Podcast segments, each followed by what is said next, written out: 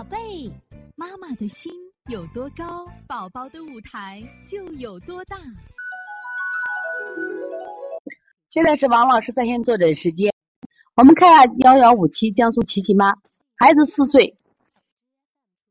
去年进入秋季开始出现小便前内裤湿，这到夏天正常一点，现在天气冷了又出现这种情况，小便时内裤已经湿了一截子，有时来不及就尿在全尿身上了，给他推三关，清肺平肝，补脾补肾阳，揉命门揉龟尾，不知道加哪些穴位。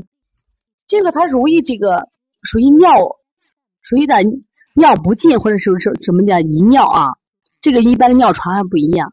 或者尿淋漓。但是看你孩子的舌头啊，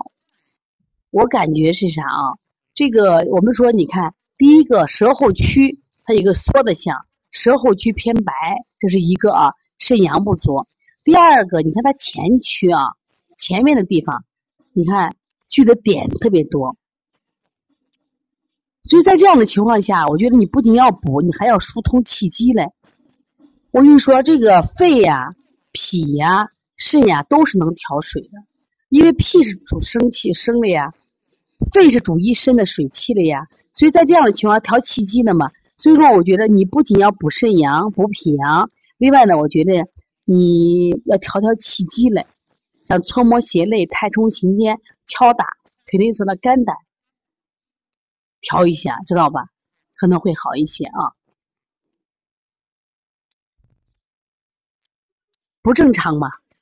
气机不顺也会出现这种情况啊。